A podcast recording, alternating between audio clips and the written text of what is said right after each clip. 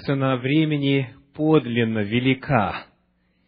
И сегодня мы будем молиться о том, чтобы Господь использовал время, которое мы посвящаем исследованию Его Слова, для того, чтобы нам обрести преобразование, возрождение, духовно подняться, вырасти, взойти на новую ступень. И сегодня, продолжая исследование лестницы Петра, мы как раз этого и будем у Господа просить, чтобы сегодняшняя проповедь, сегодняшний вечер мог в действительности послужить нашему духовному росту. В первой главе второго послания апостола Петра стихи с пятого по седьмой содержат лестницу Петра. Второе Петра, первая глава, стихи с пятого по седьмой говорят. То вы, прилагая к всему все старание, покажите в вере вашей добродетель, в добродетели рассудительность, в рассудительности воздержание, в воздержании терпение, в терпении благочестие, в благочестии братолюбие, в братолюбии любовь. Мы с вами прошли уже более половины этих ступенек. И сегодня будем исследовать, что означает благочестие. Благочестие – это слово в современном русском языке практически не используется. Если бы мы попытались просто выйти на улицу и спросить, что такое благочестие, большинство людей затруднились бы дать ответ. Потому давайте посмотрим, насколько вы осведомлены касательно значения этого слова. Сейчас я предлагаю вам буквально на несколько минут объединиться в группы по 5-6 человек и в этих группах обсудить, что такое благочестие, как вы понимаете это слово, что оно значит в русском языке, что оно значит в священном писании. И а, мы попросим, чтобы один из этих шести человек в группе записал все ваши ответы, и затем а, мы могли поделиться со всеми тем, что же удалось обнаружить в результате этого обсуждения. Итак, там рядышком, где вы сидите, просьба большая, объединитесь быстренько вот в эти маленькие группы, 5-6 человек, назначьте писца и, пожалуйста, обсудите этот термин, это слово. Какая-нибудь из групп уже закончила? Да? Давайте, кто готов, посылайте своих представителей, и мы зачитаем э, изъяснение слову благочестие. У нас было вот несколько версий. Значит, благочестие, а, благие дела, говорилось о благих делах. Потом, отдавать честь Богу, было такое мнение. А благочестие – это дар от Бога, потому что есть их великое приобретение – быть благочестивым и довольным. И еще одно из мнений, как непорочна честь Божья, так Бог и людям предлагает сохранить свою честь. Смирение, благочестие. Так у нас а, это доброжелательность, быть честным, богобоязненным. Если Бог благ к нам, то мы должны быть благи друг к другу. И самое важное – это почтение Бога, богобоязненность. Да, я это уже сказал, почтение. Ну, мы решили, решили в нашей группе, что благочестивый человек – это тот человек, который живет всегда в чистоте, который честный всегда, и живет он по совести и делает всегда добрые дела. У нас тут много вариантов нашлось. Благочестие. Добрая честь, имеющий страх Божий, честный, добрый, неподкупный, не идет на компромисс с совестью, скромный, дорожит именем благородный.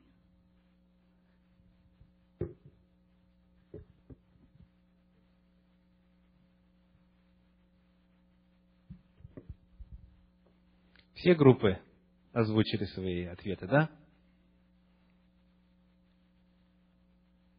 Очень интересные ответы. Очень интересные. Ну что ж, хм. там, где честь, там и честность у нас звучала, да?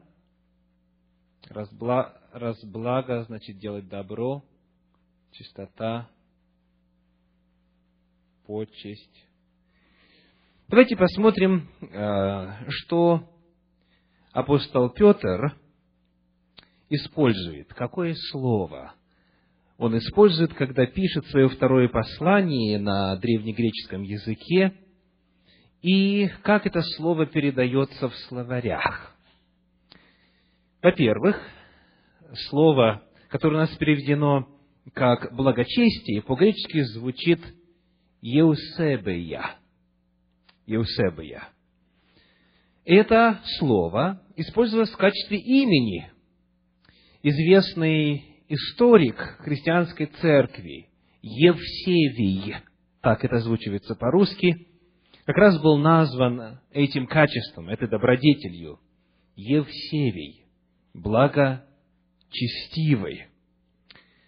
В словаре, словарь греческо-русского языка Вейсмана говорит, что Еусебия – это благочестие, набожность, благоговение или почтение.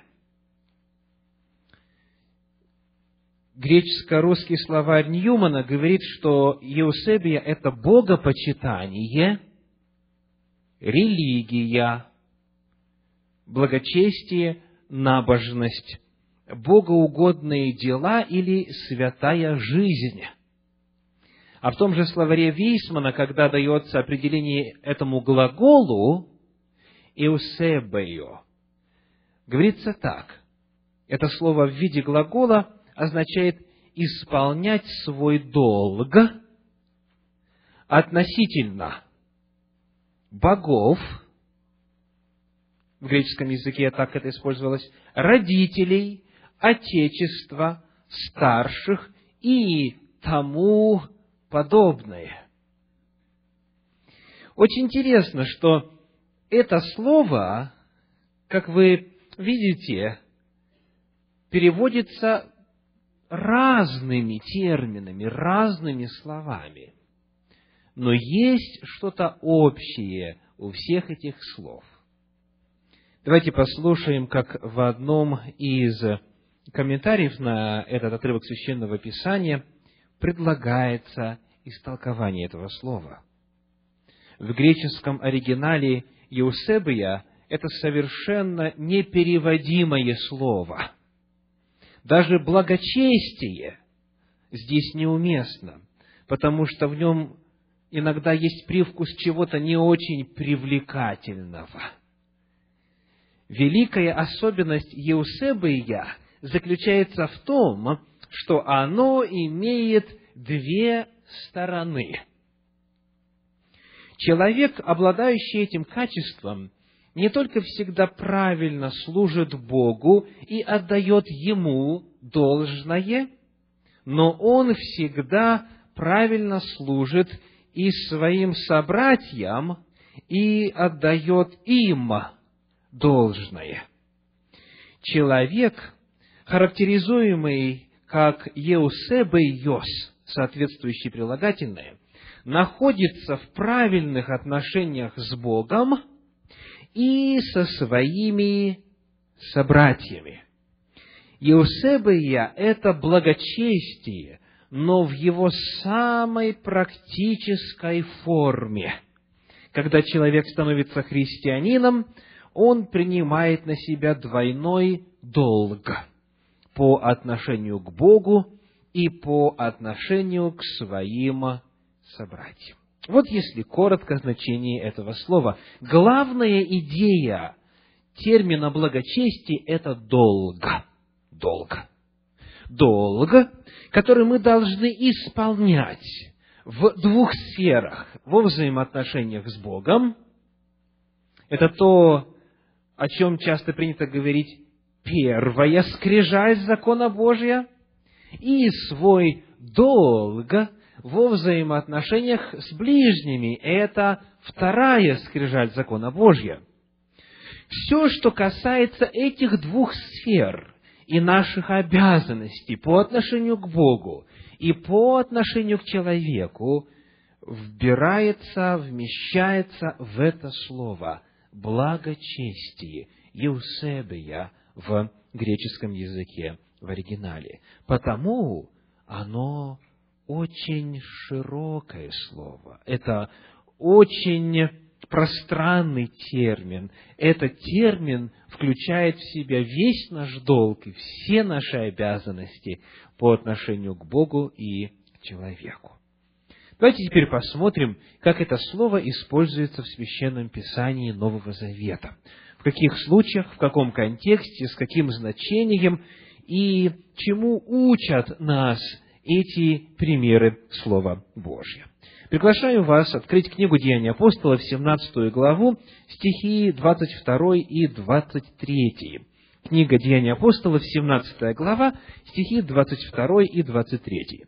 «И став, Павел среди Ариапага сказал, «Афиняне, по всему вижу я, что вы, как вы особенно набожны, ибо, проходя и осматривая ваши святыни, я нашел и жертвенник, на котором написано «неведомому Богу». Сего-то, которого вы, не зная, чтите, я проповедую вам. Глагол «чтите» — это как раз исследуемое нами слово. Того, кого вы не зная, чтите, еусебео. Вот того я вам проповедую. Он говорит, вы как бы особенно набожны. Почему? Потому что они не только поставили памятник всем известным им богам, но чтобы никакого бога на земле не обидеть, они, будучи пантеистами, многобожцами, веря в то, что много богов существует, они поставили даже памятник неведомому Богу. То есть они говорят, мы хотим воздавать честь, мы хотим чтить, мы хотим служить и выполнять свои обязанности перед всеми богами, которые только могут существовать на свете, даже если мы об этом не знаем. И апостол Павел их за это хвалит. Да, этим афинянам, этим язычникам, грекам не хватало познания истинного Бога. Но что касается той информации, которая была им знакома, они во всем старались выполнять свой долг. И они не только говорили, вот в этом я родился, этому меня бабушка научила, и я в этом буду жить, это буду исполнять, и в этом будет мое благочестие.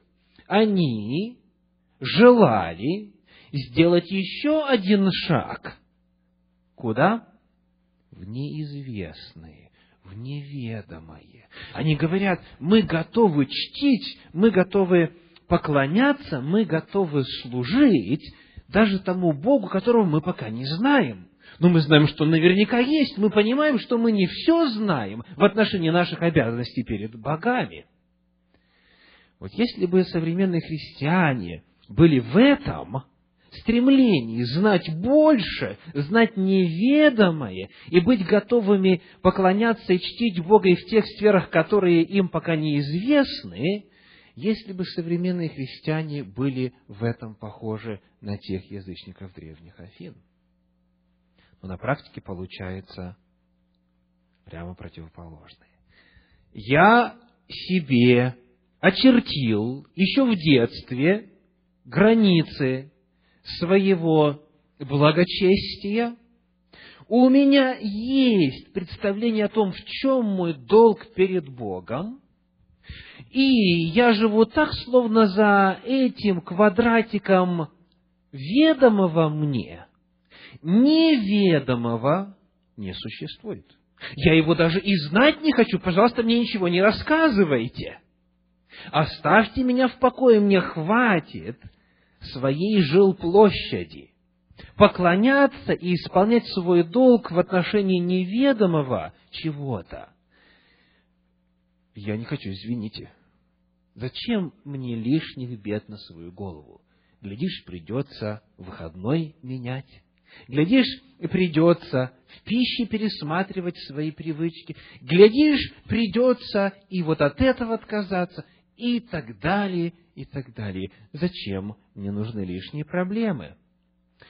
Итак, вот это место священного Писания, рисуя пример тех древних язычников Афин, использует термин «еусебио», который мы исследуем сегодня, для описания почтения и желания почтить то, что они не знали. И в этом многим современным христианам стоило бы поучиться и задать вопрос, а есть ли что-нибудь еще такое, чем я мог бы прославить Господа? Есть ли в Священном Писании призыв к тому, чтобы исследовать неведомое, чтобы исследовать те грани божества, которые нам еще не знакомы? Конечно, и неоднократно. Апостол Павел, например, говорил, я не почитаю себя достигшим, а только оставляя задние и простираясь вперед, стремлюсь цели, к почести Вышнего звания Божьего во Христе Иисусе. И он говорит, если вы что по-другому мыслите, и это Бог вам откроет. Если вы будете простираться, если вы будете искать. Итак, мы видим, что в действительности в Новом Завете этот термин, этот глагол «благочестие» описывает сферу взаимоотношений с Богом. Давайте посмотрим, какие еще сферы он охватывает. 1 Тимофею, 5 глава, 4 стих. 1 Тимофею, 5 глава, 4 стих говорит так.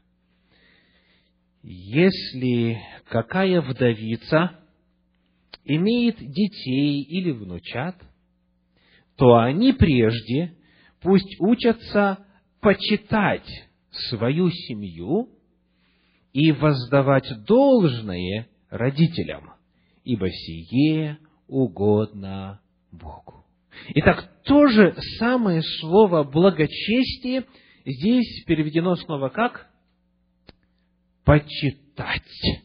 Почитать. Пятая глава, первое послание Тимофея, четвертый стих. Если какая вдовица имеет детей или внучат, то они прежде пусть учатся почитать свою семью и воздавать должное родителям, ибо сие угодно Богу. Здесь слово «почитать», «благочестие» используется для описания обязанностей человека перед своими родителями. Почитать своих родителей. Что именно здесь конкретно имеется в виду? Давайте посмотрим 16 стих этой же пятой главы. «Если какой верный или верная имеет вдов, то должны их довольствовать и не обременять церкви, чтобы она могла довольствовать истинных вдовиц». Что означает довольствовать? содержать. Если какой верный или верный имеет вдов, то они должны содержать вдов, чтобы не обременять церковь, поскольку церковь будет заботиться об истинных вдовах, у которых в действительности никого нет. И об этих старицах, оставшихся одних, некому позаботиться доля вдовы в древности была незавидной. Она лишалась источника покровительства и защиты, она лишалась источника дохода. И потому на церкви лежала обязанность, заботясь о нуждающихся, оказывать особую заботу вдовам. И здесь эта пятая глава рассказывает, какого возраста вдовица может начинать получать содержание от церкви. И говорится о том, каким критериям она должна соответствовать, она должна быть духовной и так далее, и так далее. Но прежде чем церковь будет рассматривать вопрос помощи нуждающейся вдове, церковь призвана удостовериться в том, что ее дети, если у нее есть, ее внуки, если у нее есть, оказывают ей должное почтение Юсепия. В данном случае речь идет конкретно о финансовом, материальном содержании пожилых людей. И вот здесь перед нами использование слова «родители» в четвертом стихе, воздавать должное родителям. Но, обратите внимание, начало стиха говорит, если же какая вдовица имеет кого? Детей или внучат. То есть, речь идет об обязанности детей и внуков. Дети заботятся о родителях и о ком? И о бабушке и дедушке. Потому слово «родителей» фактически на самом деле в подлиннике означает «предки». В оригинале мы находим слово «прогонос». Здесь вторая а, часть а, «генао» – «рождать», «производить на свет» и «про» – тот, кто был перед, предок, тот, кто перед тобой.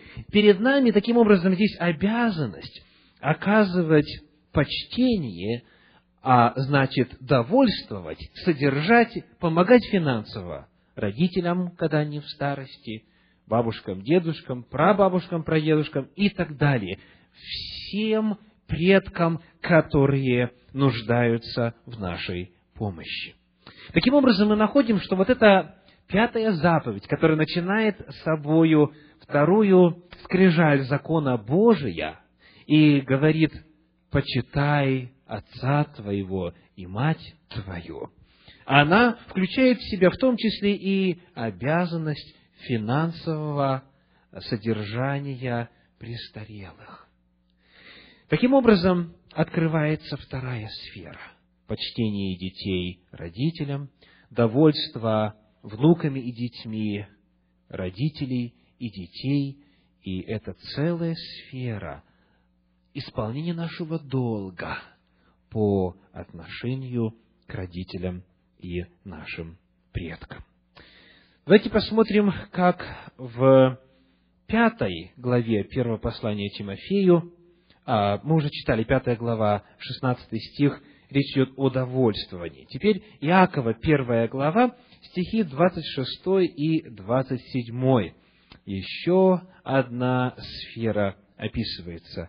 Иакова, первая глава, стихи 26 и 27.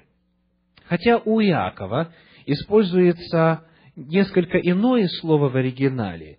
А, там мы не найдем слово «еусебия», но там используется слово, которое является синонимом.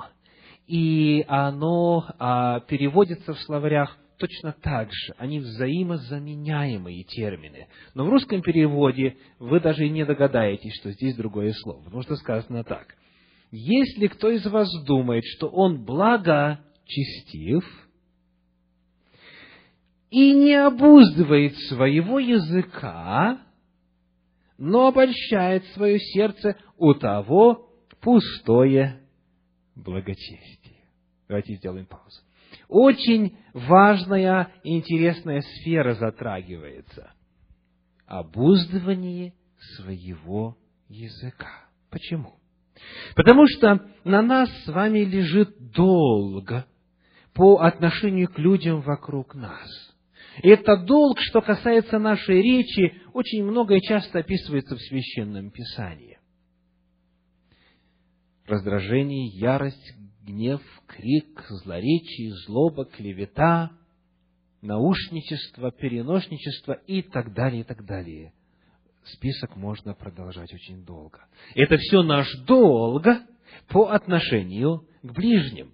Не произноси ложного свидетельства, не лгите и не обманывайте друг друга, говорит Священное Писание. Итак, Иаков пишет, давайте прочитаем еще раз, 1 глава, 26 стих. «Если кто из вас думает, что он благочестив, и не обуздывает своего языка, но обольщает свое сердце, у того пустое благочестие». Подлинное благочестие, таким образом, будет заключаться в том, чтобы обуздывать свой язык. И дальше 27 стих говорит, «Чистое и непорочное благочестие пред Богом и Отцом есть то, чтобы презирать сирот и вдов в их скорбях и хранить себя нескверненным от мира». Презирать – это не то же самое, что презирать. И снова в русском современном языке это слово почти не используется. Презирать означает заботиться, присматривать. Итак, снова перед нами две сферы. Заботиться о сиротах и вдовах, заботиться о нуждающихся в их скорбях и хранить себя неоскверненным от мира. Здесь уже сфера нравственности, чистоты и святости. Таким образом, Иаков вторит тому, что мы нашли с вами у апостола Павла касательно двух сфер, где проявляется благочестие. Сфера взаимоотношений с людьми и сфера своего долга по отношению к Богу, хранить себя неоскверненным от мира. Теперь давайте посмотрим, какие люди в Священном Писании в Новом Завете названы благочестивыми. Посмотрим на их жизнь, посмотрим, в чем их благочестие проявлялось. Приглашаю вас открыть книгу Деяний апостолов, десятую главу, мы прочитаем первые два стиха. Деяния апостолов, десятая глава, первые два стиха. В Кесарии был некоторый муж именем Корнилий, сотник из полка, называемого Италийским, благочестивый и боящийся Бога со всем домом своим. Итак, Корнилий назван благочестивым. Не очень многие люди в Священном Писании Нового Завета названы благочестивым. А здесь перед нами язычник, не из израильского народа, удостоился этого титула – благочестивый. Давайте посмотрим на его жизнь, что нам известно. Что он делал? Творивший много милостыни народу и всегда молившийся Богу. Вы видите снова две сферы. Это долг по отношению к ближним, в данном случае нуждающимся, творил много милостыни. И в отношении к Богу сказано «всегда молившийся Богу». Причем очень интересно, что здесь же в этой десятой главе седьмой стих еще раз говорит о благочестивом человеке – тогда, вернее, когда ангел, говоривший с Корнилием, отошел, то он, призвав двоих из своих слуг и благочестивого воина из находившихся при нем, и, рассказав им все, послал их в Эфиопию.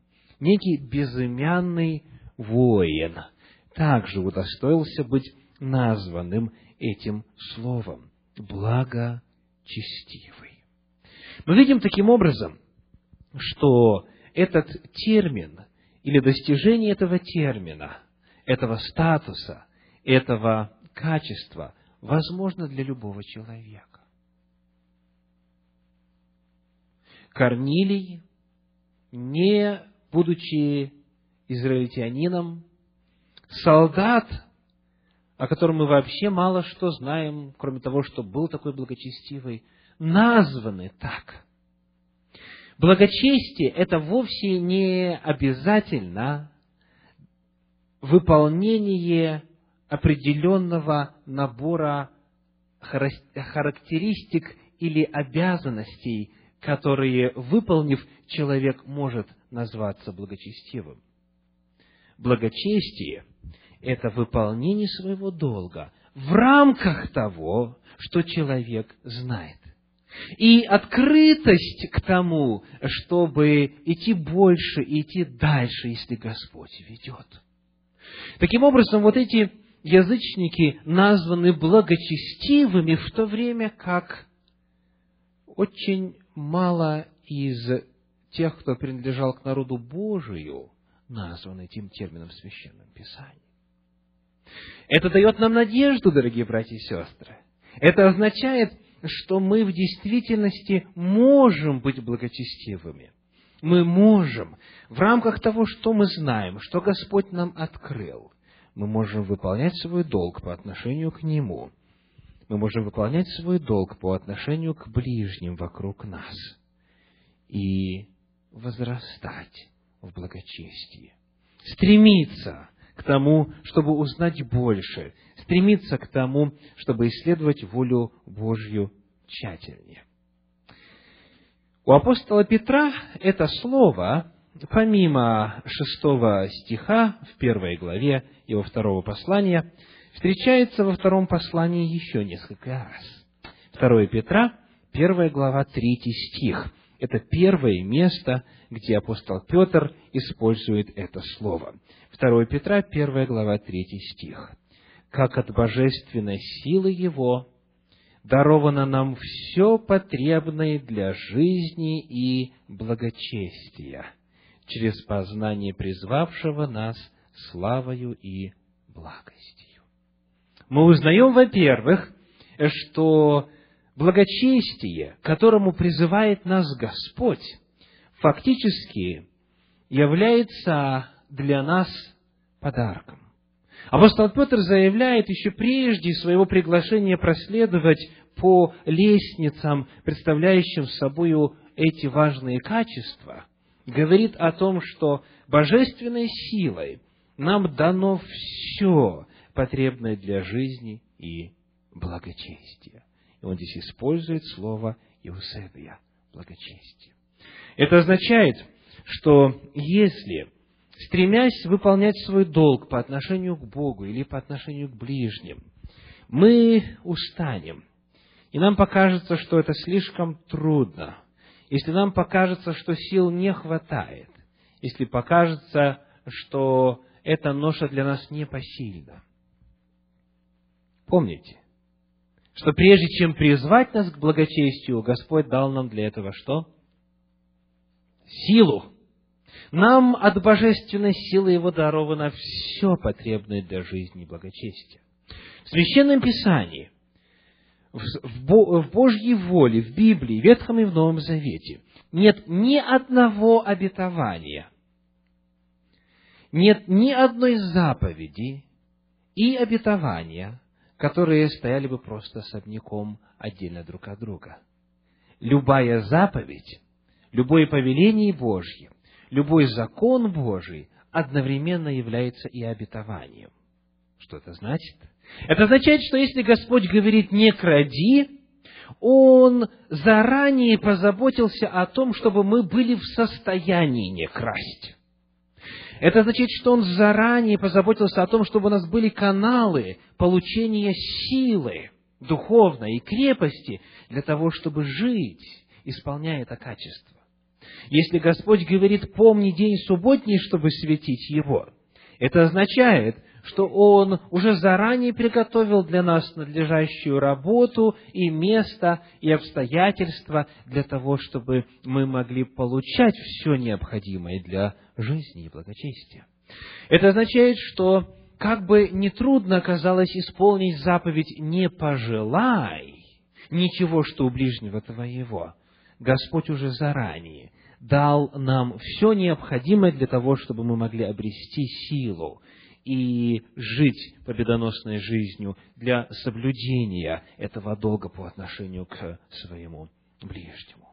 Помните, что когда силы не хватает, когда кажется, что ноша слишком тяжела, от божественной силы, заверяет нас Петр, нам даровано все, потребное для жизни и благочестия.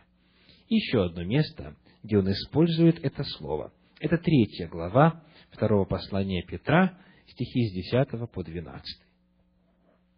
Третья глава, 2 Петра, стихи с 10 по 12. «Придет же день Господень, как тать ночью, и тогда небеса шумом придут. Стихии же, разгоревшись, разрушатся, земля и все дела на ней сгорят.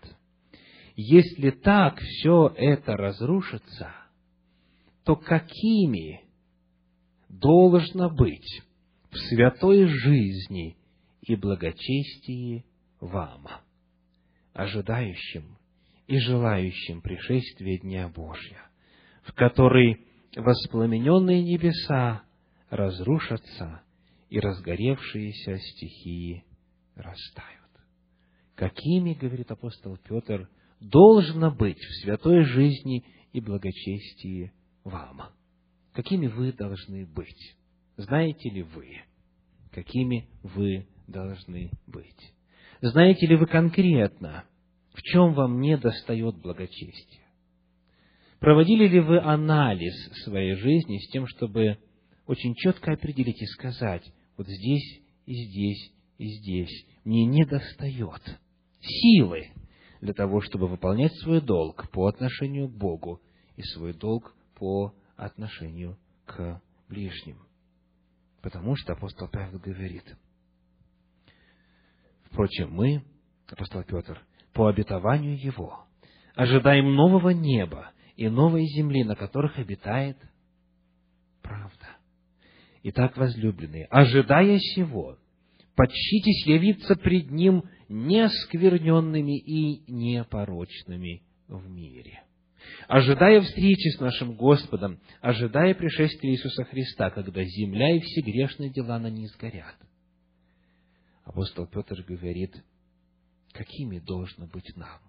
Постарайтесь явиться перед Ним чистыми и неоскверненными. Сегодня я хочу предложить каждому из вас помощь в том, чтобы ответить на вопрос. Могли бы помочь мне раздать? Какими должно быть в святой жизни и благочестии вам? И это для каждого лично.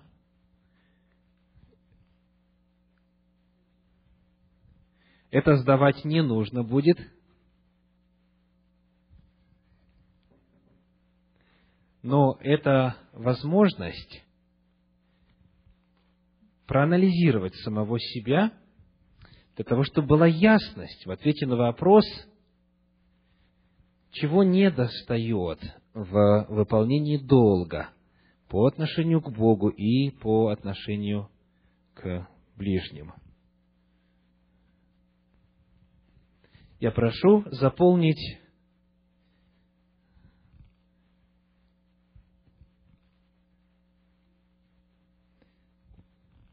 эти листочки прямо сейчас, а дома можно продолжить список. На этой карточке сказано так. «Мне недостает благочестия в следующих сферах жизни.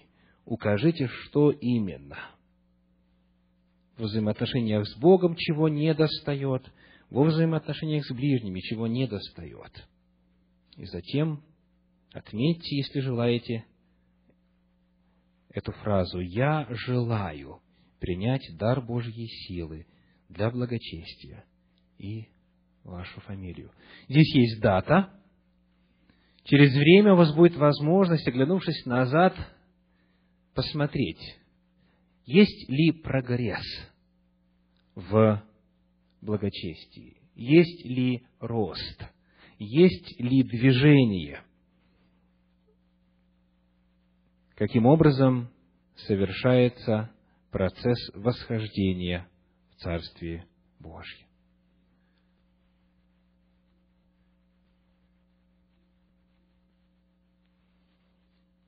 Интересно спросить, а кому из вас трудно было заполнять эту карточку? Ага.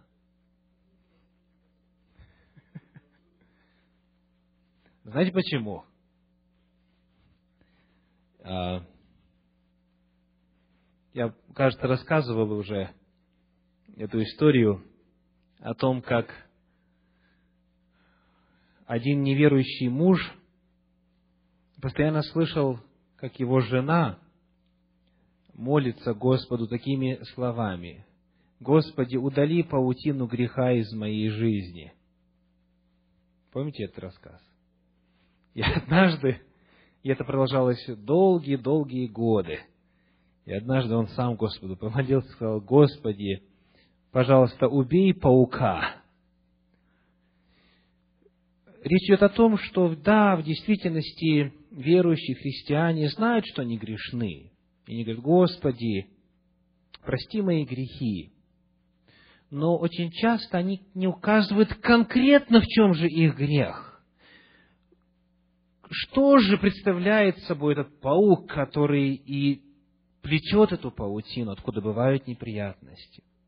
И до тех пор, пока в жизни верующего не будет очень четкое, ясное представление в его сознании о том, в чем же именно он ущербен в своих взаимоотношениях с Богом и ближними, никакой реальной победы не будет. Потому что не будет конкретной молитвенной работы, не будет осуществления конкретной духовной работы для того, чтобы решать конкретные проблемы греха в жизни человека. Но если вы, проведя время и подумав, и проанализировав свою жизнь, вот эти две сферы, ваш долг по отношению к Богу, то, что вы знаете, является волей Божьей, но что вы не делаете или делаете крайне плохо, и то, что Бог ожидает в ваших взаимоотношениях с ближними, но что не является в вашем опыте, не демонстрирует себя, если вы знаете очень четко и конкретно, что это, тогда враг ясен, понятен, определен, и вы начинаете с ним борьбу. Вы молитесь конкретно, предметно, вы прилагаете усилия точечно, и потому одерживаете конкретные, реальные победы в духовной жизни. Тем из вас, кому не удалось заполнить эту карточку сейчас, а, я обязательно, настоятельно рекомендую провести время в молитве и попросить молитвой Давида, «Господи, испытай сердце мое, и зри, не на опасном ли я пути. Испытай меня, открой мне, покажи мне, в чем именно моя ущербность. Поскольку если бы в действительности нечего было писать, то тогда жизнь на земле дальше не имеет смысла. Вы уже достигли вечности. Давайте будем молиться Господу. Я приглашаю преклонить колени. И все, кого Дух Святой побуждает молиться, я приглашаю обращаться к Господу смело, вслух, громко, в коротких молитвах. И в завершении помолюсь я.